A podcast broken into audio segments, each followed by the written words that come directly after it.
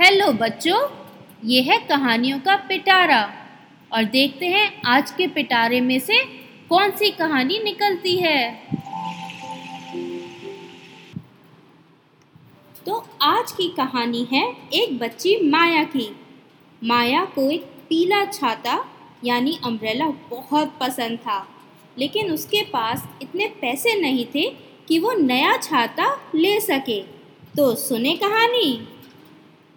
माया एक प्यारी सी बच्ची थी। उसके पापा नहीं थे और मम्मी कई लोगों के यहाँ बर्तन साफ़ करने का काम करती थी। उनके पास ज़्यादा पैसे नहीं थे, पर वो अपने बच्चों को खूब पढ़ाना लिखाना चाहती थी।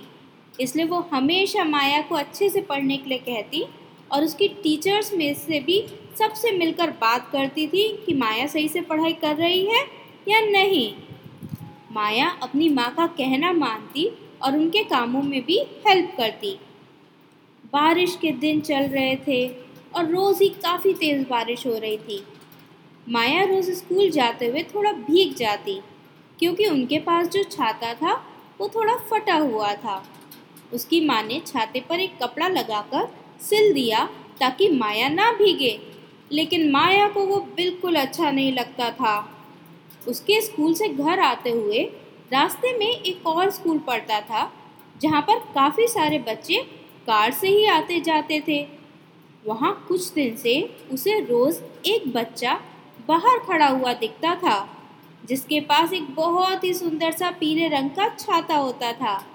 और फिर थोड़ी देर में वो छाता बंद करके अपनी कार में बैठ के चला जाता था। माया को वो छाता बहुत ही सुंदर लगता था और उसके सामने उसे अपना काला छाता बिल्कुल नहीं भाता था और उसे गुस्सा आता था। वो उस दिन भी अपनी माँ से बहुत गुस्सा हुई कि उसे नया वैसा ही पीला छाता चाहिए। ये बातें सुनकर माँ भी बहुत दुखी हो गई। उन्होंने अपने पैसे गिने, छाते के लायक थे, पर फिर पूरे महीने बाकी काम कैसे चलते? ये सोचकर उनकी आँखों में आँसू आ गए। अगले दिन फिर से माया स्कूल से आते हुए वहाँ रुककर उस बच्चे को देखने लगी। आज बारिश नहीं थी तो बच्चे ने छाता खोला हुआ नहीं था और बराबर में रखा हुआ था। तभी उसकी कार आ गई और वो जाने लगा। पर छाता वो वहीं भूल गया। ये देखकर माया तो बिल्कुल सत्ते में आ गई, यानी बिल्कुल शॉक्ड हो गई। उसके लिए तो वो छाता हर चीज़ से बढ़कर था। उसको कोई कैसे ऐसे भूल कर जा सकता है? वो जल्दी से भागकर जाने लगी और आवाज़ देने लगी, तुम्हारा छाता छूट गया, सुनो, छाता रह गया। सब लोग उसकी तरफ़ देखने लगे, पर उस बच्चे ने पलट कर भी नहीं देखा। माया ने बहुत आवाज़ दी और वो छाते के पास तक भी पहुँच गई। माया को बहुत गुस्सा आया कि कैसा बच्चा है, एक तो सामान छोड़ दिया और फिर आवाज़ देने पर देख भी नहीं रहा। कोई कदर ही नहीं है चीज़ों की। वो गुस्से में छाता उठाकर साइड में फेंकने वाली थी कि बच्चे के ड्राइवर ने उसकी आवाज़ सुन ली। वो बाहर आया। तो माया ने गुस्से से बोला, इनके पास इतने पैसे हैं कि इन्हें अपना सामान भी नहीं चाहिए?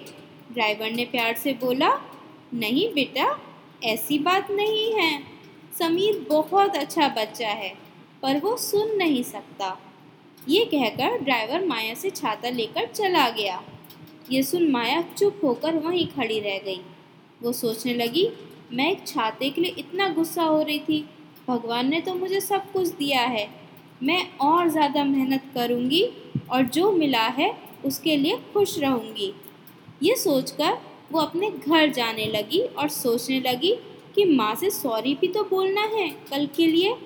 अब उसे अपना काला छाता भी अच्छा लगने लगा। तो बच्चों, ये थी आज की कहानी। कैसी लगी ये कहानी? अब अगली कहानी कल सुनेंगे।